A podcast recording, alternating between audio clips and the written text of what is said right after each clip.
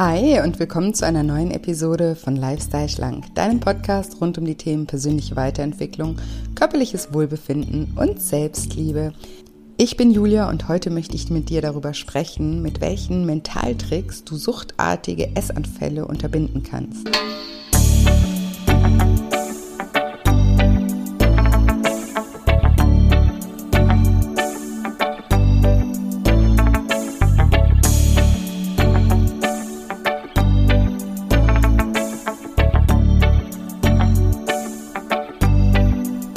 Ja, und wenn du dich fragst, ab wann Essanfälle Suchtcharakter haben und wie du das Verlangen nach Zucker und Co. mit bestimmten Mentaltechniken positiv beeinflussen kannst, dann bist du in dieser Folge genau richtig. Hallo, schön, dass du da bist, schön, dass du wieder einschaltest zu einer neuen Episode, mal wieder einer Solo-Episode, in der wir gemeinsam etwas Zeit miteinander verbringen. Ich freue mich sehr, gleich das Thema von heute mit dir zu vertiefen. Und heute geht es ja auch darum, dass Essen für viele Menschen eben schon eine Art Sucht geworden ist und dass das natürlich auch oft ein schwieriger Prozess ist, das überhaupt wahrzunehmen oder zu erkennen.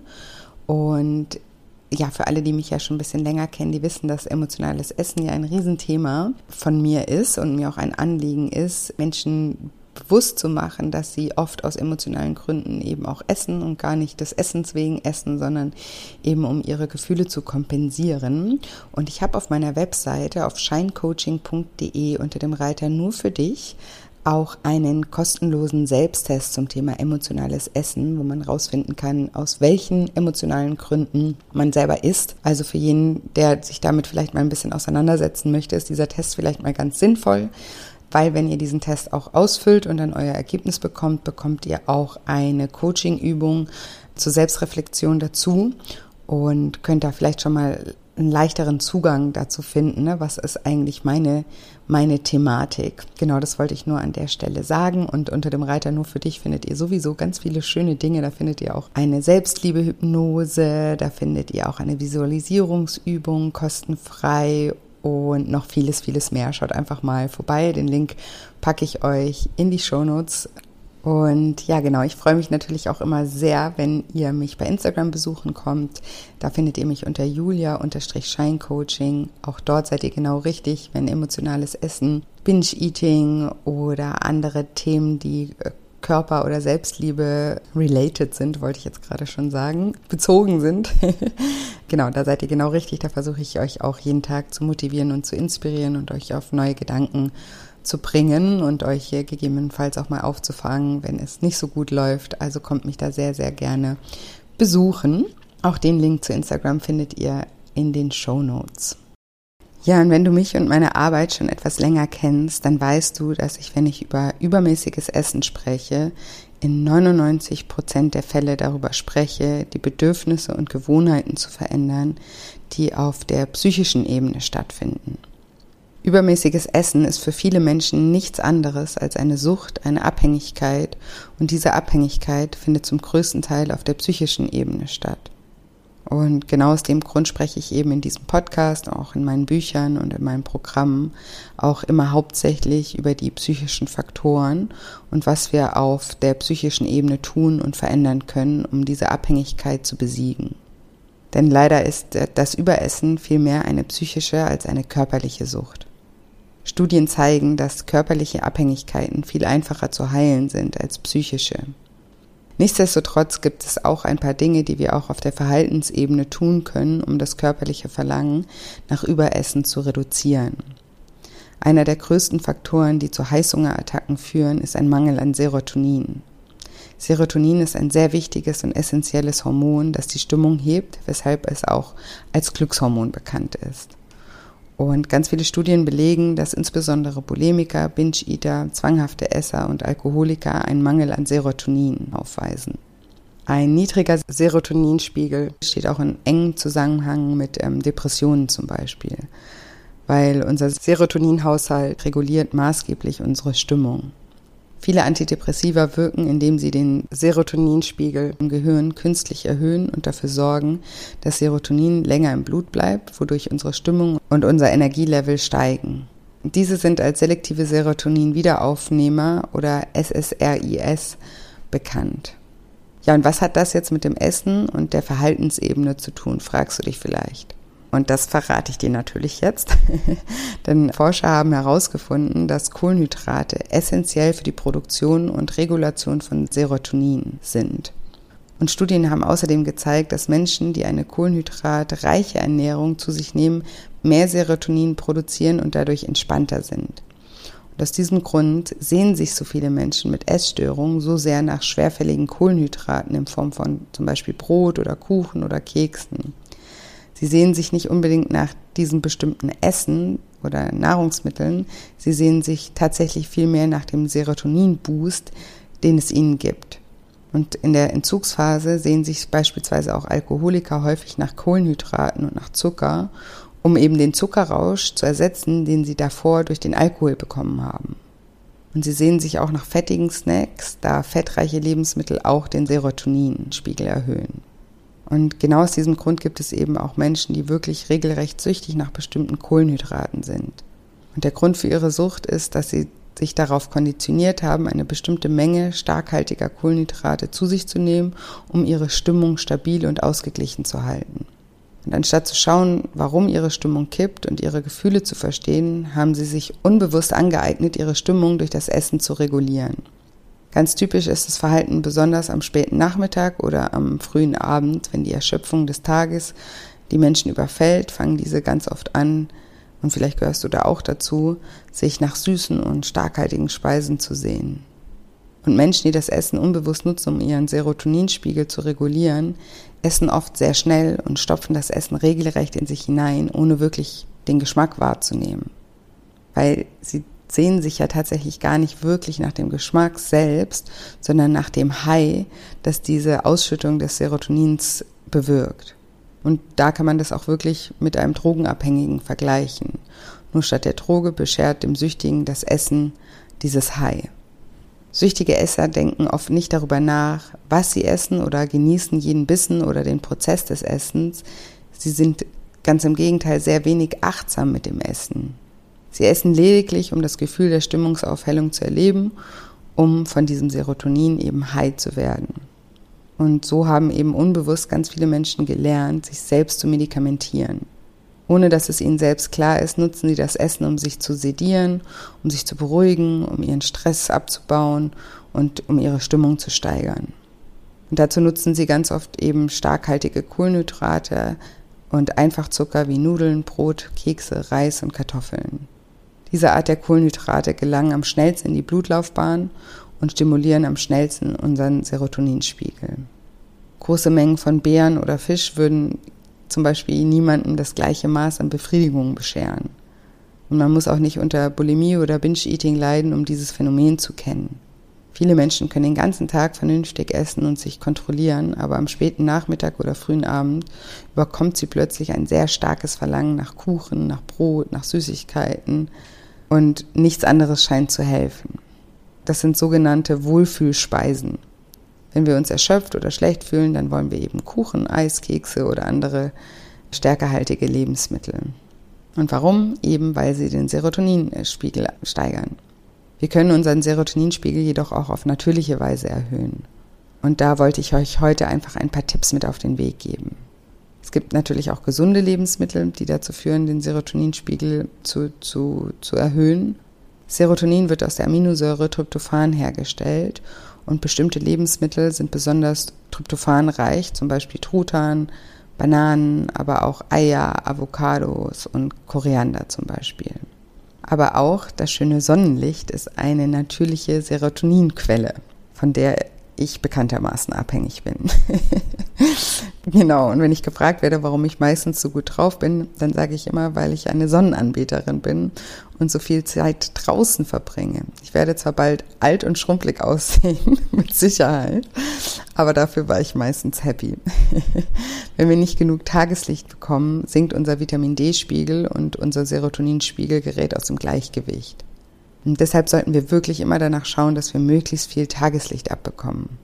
Falls ihr diesen Podcast öfters hört, dann habt ihr vielleicht schon mal von meiner Zeit als Marketing- und Sales-Managerin im Hotel gehört. In dieser Zeit war ich regelrecht depressiv. Und das war zum einen, weil der Job einfach nicht zu mir gepasst hat und zum anderen und wahrscheinlich noch größerem Anteil, weil ich ein Büro ohne Fenster hatte. Das war so unglaublich krass für mich. Ich habe unter dem fehlenden Tageslicht und auch der fehlenden frischen Luft einfach wirklich unglaublich gelitten. Und das hat so einen krassen Einfluss auf mich und meine Stimmung gehabt. Ich bin sogar manchmal ins Büro von meiner Kollegin und habe sie gefragt, ob ich bitte kurz ihr Fenster benutzen kann, um zu atmen und um Licht zu tanken. Also Tageslicht ist etwas ganz, ganz Wichtiges. Ich habe es auch letztens erst wieder in einer Live-Session erzählt. Wenn ich im Winter den ganzen Tag zu Hause rumgammel, also ich gammel nicht, ich arbeite, aber trotzdem, ich bin ja selbstständig und sitze dann manchmal bis abends im Schlafi oder am Schreibtisch oder auf der Couch und arbeite. Und manchmal bin ich dann abends total schlecht drauf und fühle mich mega depri. Und immer wenn ich dann darüber nachdenke, was eigentlich mein Problem ist, fällt mir keins ein. Und dann fällt mir auf, ach so, du warst heute noch gar nicht draußen. Und das macht einfach einen riesengroßen Unterschied. Gerade im Winter sollten wir uns wirklich dazu zwingen, rauszugehen. Geht spazieren oder packt euch warm ein und setzt euch auf eine Parkbank oder auf euren Balkon und lest ein Buch oder telefoniert oder hört ein bisschen Musik. Aber geht raus und nehmt so viel Luft und so viel Licht mit, wie es nur geht. Und das fehlende Licht ist eben auch der Grund, warum viele Menschen sich gerade im Winter mehr nach stärkehaltigen Kohlenhydraten sehnen. Der Lichtmangel im Winter kann dazu führen, dass das Gehirn weniger Serotonin produziert und die Zufuhr von starkhaltigen Kohlenhydraten soll dann das unbewusst eben ausgleichen, diesen Mangel. Mehr stärkehaltige Kohlenhydrate zu essen ist jedoch, wie du wahrscheinlich dir denken kannst, eben nicht die Lösung. Weil Junkfood, Süßigkeiten und Weißmehl führen dazu, dass unser Serotoninspiegel schnell ansteigt, aber genauso schnell eben wieder auch abfällt. Und diese Schwankungen sind am Ende das, was erst recht zu Essstörungen und Heißhungerattacken führt. Und also neben den natürlichen Lebensmitteln wie Truthahn, Bananen, Eier, Avocados und Koriander und dem Sonnenlicht hilft es außerdem auch langsam zu essen und gut zu kauen. Also das sind schon mal 3 Dinge, die du tun kannst, um deinen Serotoninspiegel auf natürliche Art und Weise positiv zu beeinflussen. Und auf der anderen Seite gibt es etwas, was du nicht mehr tun solltest. Wie bei jeder anderen Sucht muss die Quelle der Sucht ausgetrocknet werden. Sobald du aufhörst, raffinierte und verarbeitete Kohlenhydrate zu essen, wirst du schließlich auch aufhören, dich danach zu sehnen. Also man sagt ja so schön, sobald du aufhörst, das Monster zu füttern, wird es sterben. So einfach bzw. so schwer ist das. Dein Serotoninspiegel wird ausgeglichener und stabiler, sobald du aufhörst, leere Einfachzucker in großen Mengen zu bingen, denn damit vermeidest du große Schwankungen des Insulinspiegels und die damit verbundenen Heißhungerattacken, die diesen Teufelskreis auch auslösen. Und hier ist es mir nochmal wichtig zu sagen, dass es hier, wie immer, von mir keine generellen Tipps gibt, die für alle im gleichen Maße gelten. Natürlich muss nicht jeder für immer auf bestimmte Kohlenhydrate verzichten. Es geht mir hier um Menschen, die erkannt haben, dass ihr Verhalten einer Sucht ähnelt. Wir alle fühlen uns manchmal süchtig nach Gummibärchen oder Schokolade. Aber wir sind nicht alle süchtig. Manche haben auch gerade so ein starkes Verlangen, weil sie sich den Konsum verbieten. Also es ist sehr wichtig, dass du dein eigenes Verhalten gut analysierst und dich da einschätzen lernst. Bist du jemand, dem es vielleicht eher gut tun würde, dir Zucker und Co. in Maßen zu gönnen, weil du dann weniger Verlangen hast, als wenn du es dir vielleicht verbietest? Oder gehörst du zu den Menschen, die, wenn sie einmal anfangen, einfach nicht mehr aufhören können und dann auch wirklich große Mengen verzehren? Mehrere Studien haben zum Beispiel gezeigt, dass Menschen, die unter Bulimie oder Binge-Eating leiden, schneller und nachhaltiger Heilung erfahren können, wenn sie vollständig auf Weizenprodukte zum Beispiel verzichten. Und die Wiederaufnahme von Weizenkonsum hat in ganz vielen Fällen dazu geführt, dass die Betroffenen rückfällig geworden sind. Und ich habe schon mit sehr vielen Menschen, die unter Binge-Eating-Störungen leiden oder auch unter Bulimie leiden, gearbeitet. Und keiner von ihnen hat jemals auf Fisch, Karotten, Eier oder Brokkoli während eines Essanfalls zurückgegriffen. Menschen, die unter diesen Erkrankungen, die nichts anderes als Süchte sind, leiden, berichten immer das Gleiche. Sobald sie bestimmte Lebensmittel essen, und das sind dann meistens die mit viel Einfachzuckern, können sie einfach nicht mehr aufhören. Ich höre dann immer Aussagen wie, sobald ich eine Schüssel Müsli esse, esse ich noch 5 weiteres. Sobald ich mit dem Brot anfange, esse ich dann das ganze Laib. Sobald ich die Kekse oder die Chips öffne, esse ich die ganze Packung, bis sie weg ist. Niemand hat jemals zu mir gesagt, wenn ich mit einem ganzen Hühnchen beginne, esse ich alles und dann noch eins und dann noch eins. Oder wenn ich mit einem Körbchen Blaubeeren beginne, esse ich noch 10 weitere Körbchen. Weil echtes Essen macht uns schnell satt, während raffinierte Lebensmittel voller Chemikalien sind und durch diesen Raffinationsprozess so verändert werden, dass wir uns nach mehr sehnen und mehr brauchen, weshalb sie die meiste Zeit vermieden werden müssen eben auch. Und vielleicht bist du auch in einem Stadium dazwischen. Es kann ja auch sein, dass es ganz bestimmte Lebensmittel gibt, die dich triggern und dich nicht mehr aufhören lassen. Ich kenne das zum Beispiel von mir selbst. Ich bin jemand, der eigentlich bei allem ganz gut Maß halten kann.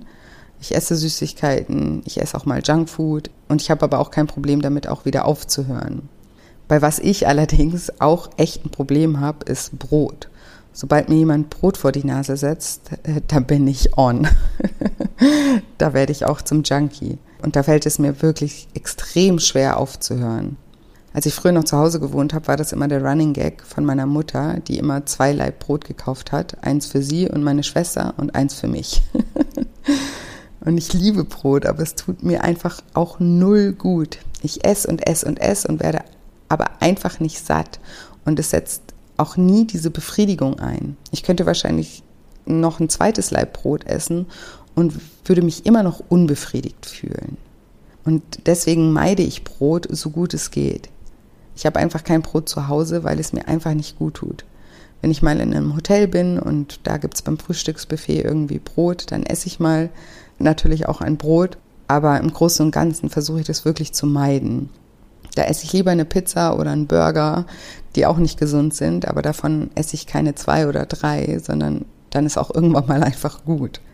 Also da kannst du einfach auch mal in dich gehen und mal überprüfen, ob die Essanfälle und das Maßlose vielleicht einfach nur auf ganz bestimmte Lebensmittel bezogen sind.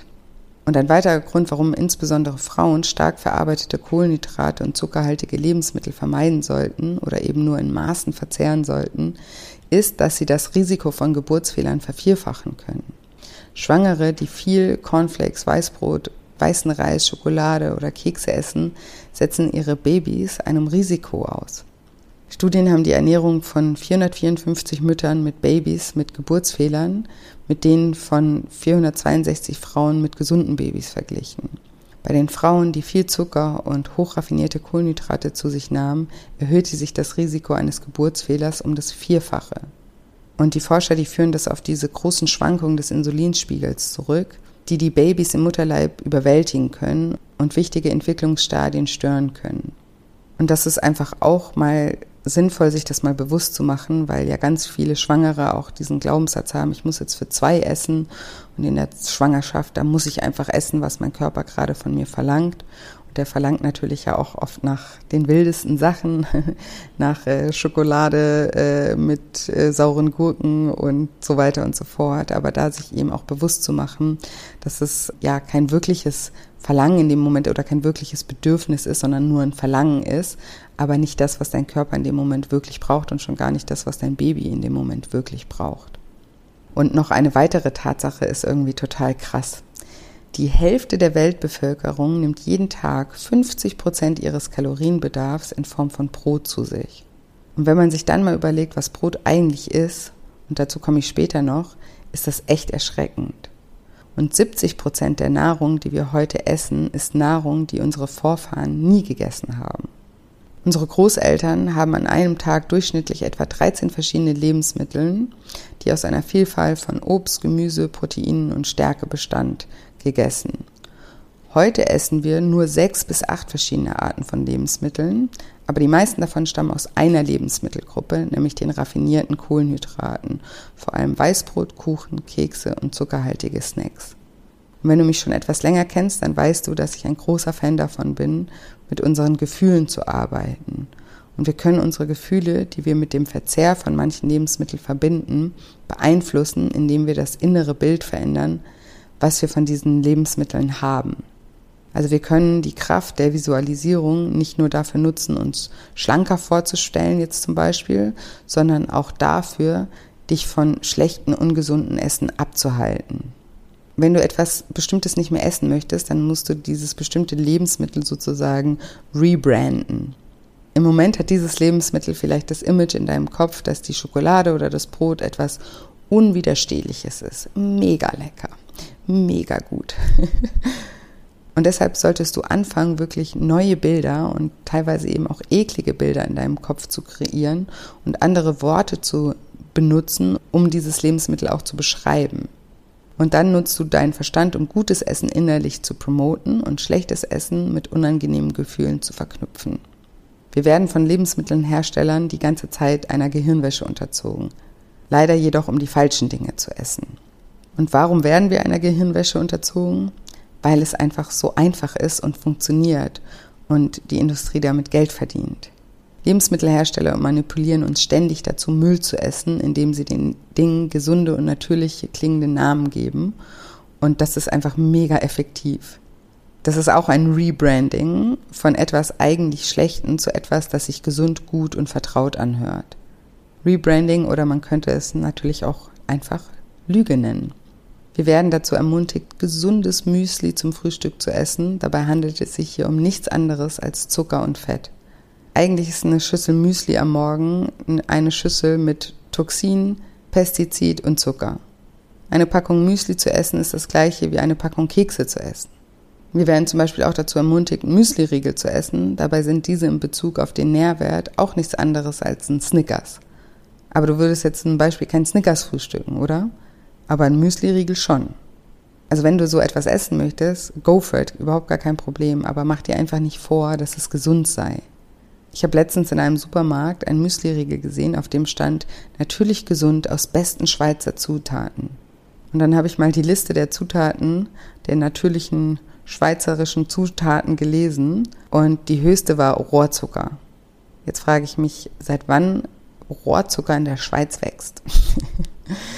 Naja, wir werden einfach permanent Gehirnwäsche unterzogen, weil es einfach so easy ist. Lebensmittelhersteller kümmern sich nicht um unsere Gesundheit, sie kümmern sich um den Gewinn und werden jede irreführende Beschreibung verwenden, um dich beim Verkauf von ihren Produkten zu überzeugen.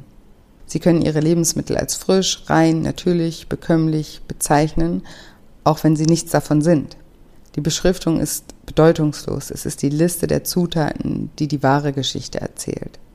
Und je schlechter das Essen ist, desto häufiger werden Namen mit gesund klingenden Wörtern verwendet, die lebendige Bilder wie die Sonne, eine Kuh, Weiden, die Alpen oder Bauernhöfe mit freilebenden Tieren beschreiben. Und die gleiche Manipulation, die die Lebensmittelindustrie so easy betreibt, kannst du so easy bei dir selbst betreiben. Wir können unsere eigene Gehirnwäsche betreiben, aber in einer Weise, die uns nützlich ist, anstatt uns zu schaden. Und dazu solltest du anfangen, bestimmte Lebensmittel, die du nicht mehr essen möchtest, umzubenennen und zu rebranden. Kleines Beispiel, du könntest Cola zum Beispiel flüssige Osteoporose nennen, denn das ist sie.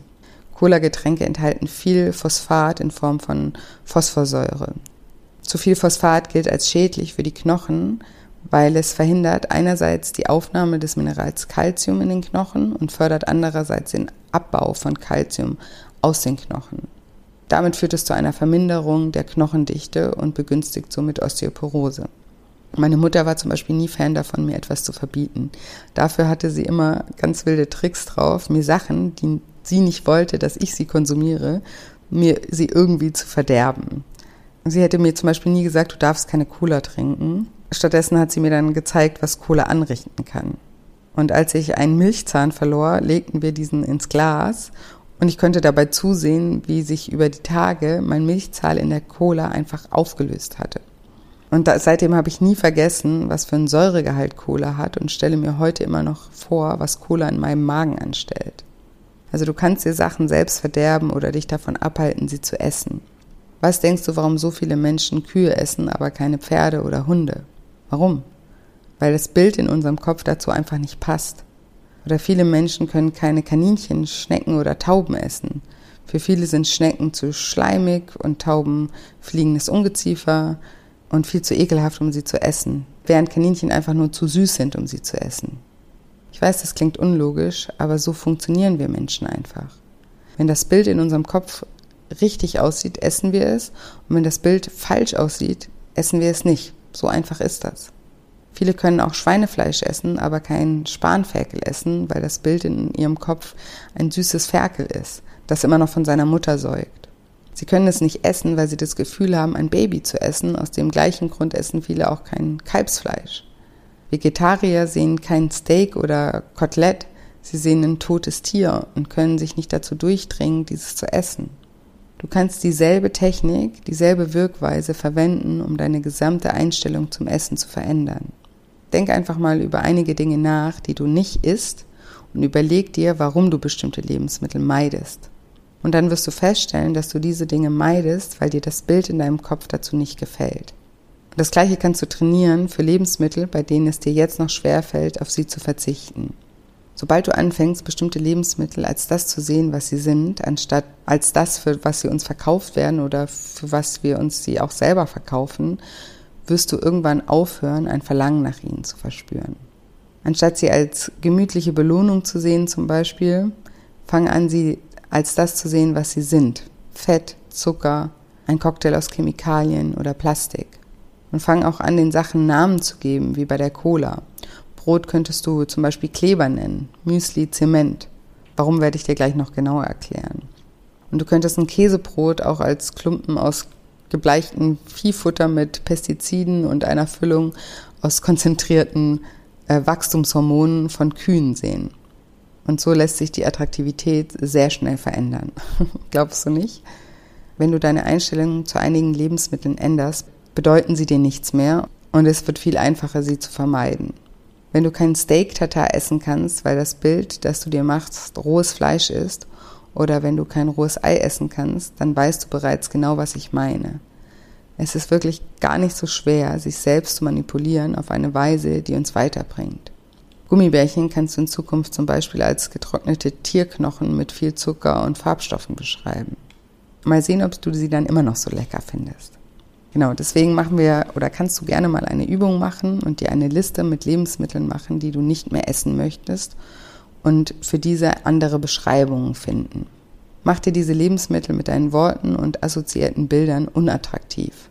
Warum ich zum Beispiel Brot auch gerne Kleber nenne und Müsli Zement, kannst du vielleicht verstehen, wenn du mal folgendes Experiment machst. Nimm etwas Brot oder Mehl, gib es in eine große Schüssel und gib etwas Wasser dazu. Und dann verrührst du alles mit den Händen, bis es eben einer Paste ähnelt. Und dann spiel wirklich mal damit und fühl die Textur und die Konsistenz. Und vielleicht ess auch ein bisschen davon und dann lass es aber mal 2 Wochen lang in der Schüssel auf deiner Küchentheke stehen und beobachte mal, was damit passiert. Das ist echt eine super Methode, um sich selber mal bewusst zu machen, was Weizen eigentlich ist. Und dann stell dir diese klebrige Masse in deinem Magen vor. Und stell dir vor, was sie mit deinem Körper macht.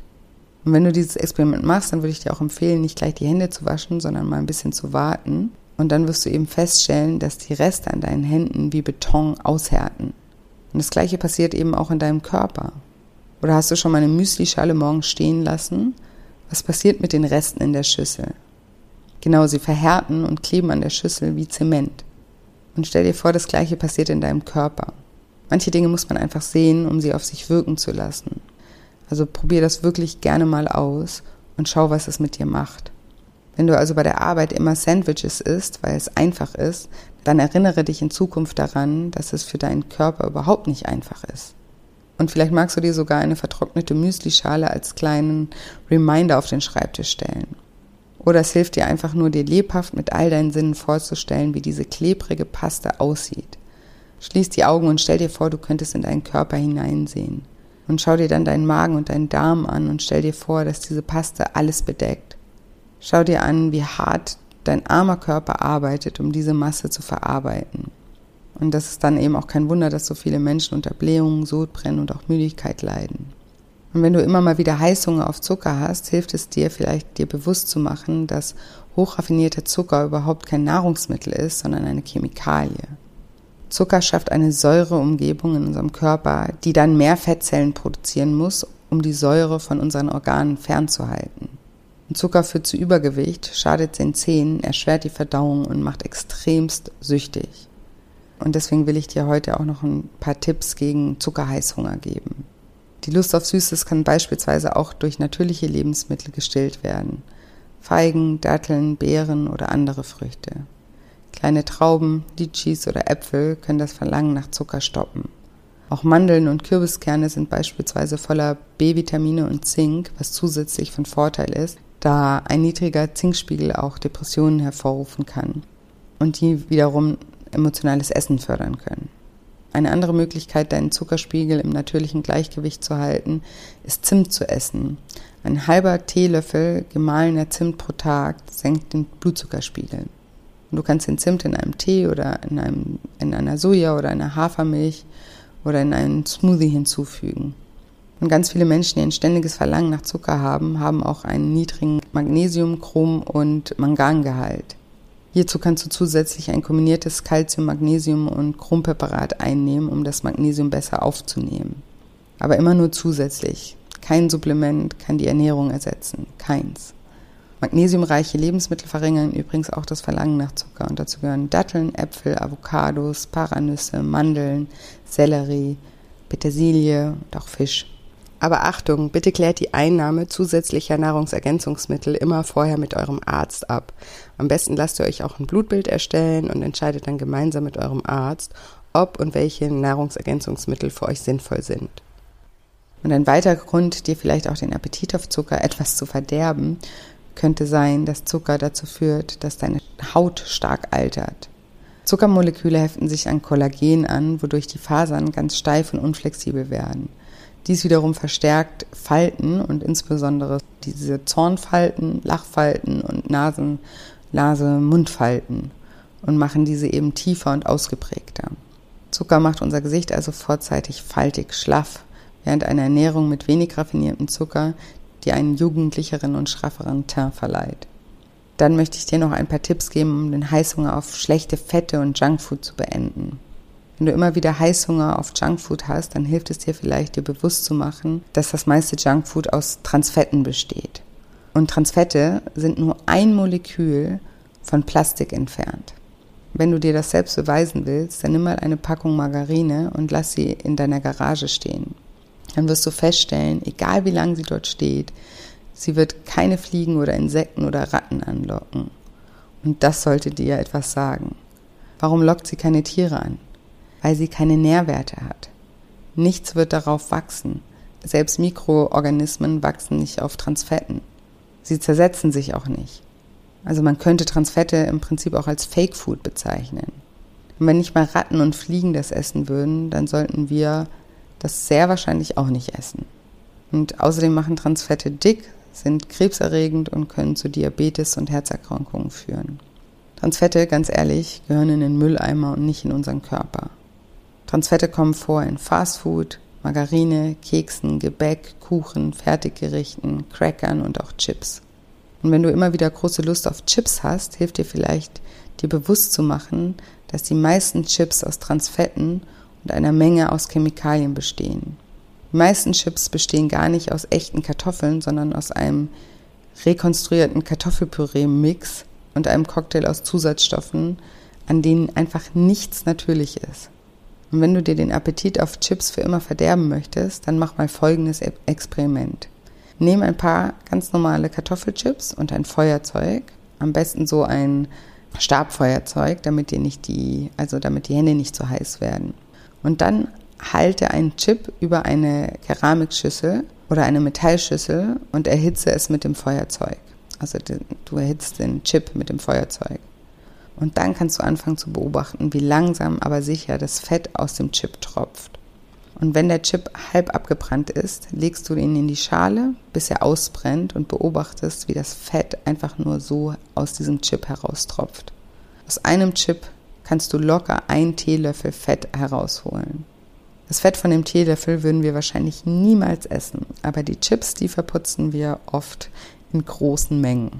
Und was du auch machen kannst, ist dann auch mal wirklich ganz bewusst den Geruch auch wahrzunehmen von diesem Fett, das da aus diesem Chip herausgelaufen ist.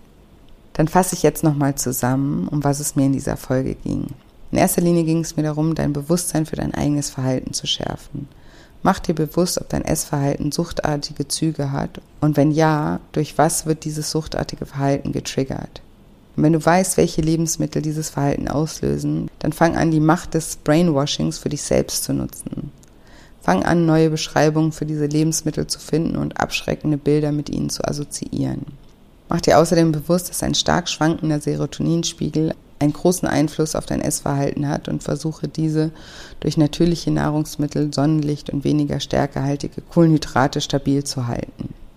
Ja, und jetzt hoffe ich wie immer, dass dir diese Episode gefallen hat, dass du viel aus den Inhalten hier aus der Episode für dich mitnehmen konntest, dass sie dich inspirieren konnte und dich zum Reflektieren angeregt hat. Und ja, wenn dir diese Episode gefallen hat, dann freue ich mich natürlich auch immer wirklich sehr, sehr, sehr, wenn du mir eine positive Bewertung für den Podcast hinterlässt. Das geht mittlerweile auch bei Spotify. Lass mir doch da gerne 5 Sterne da und unterstütze mich damit ein bisschen. Das würde mich sehr, sehr, sehr freuen. Und ansonsten freue ich mich auch immer sehr, wenn du mich bei Instagram besuchst. Dort findest du mich unter julia-shinecoaching. Da freue ich mich auch immer, wenn ich ein Gesicht zu meinen Podcast-Hörern bekomme. Genau, und wie ich am Anfang schon gesagt habe, mach super gerne mal den Selbsttest zum Thema emotionales Essen.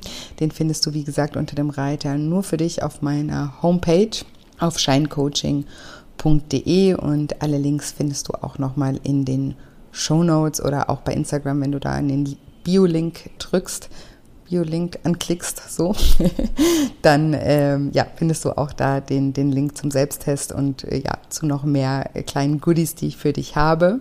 Genau, und ansonsten bleibt mir heute nicht mehr viel zu sagen, außer dass ich dir wie immer eine wunderschöne Woche voller neuen Möglichkeiten wünsche und mich schon ganz doll auf nächste Woche Dienstag freue.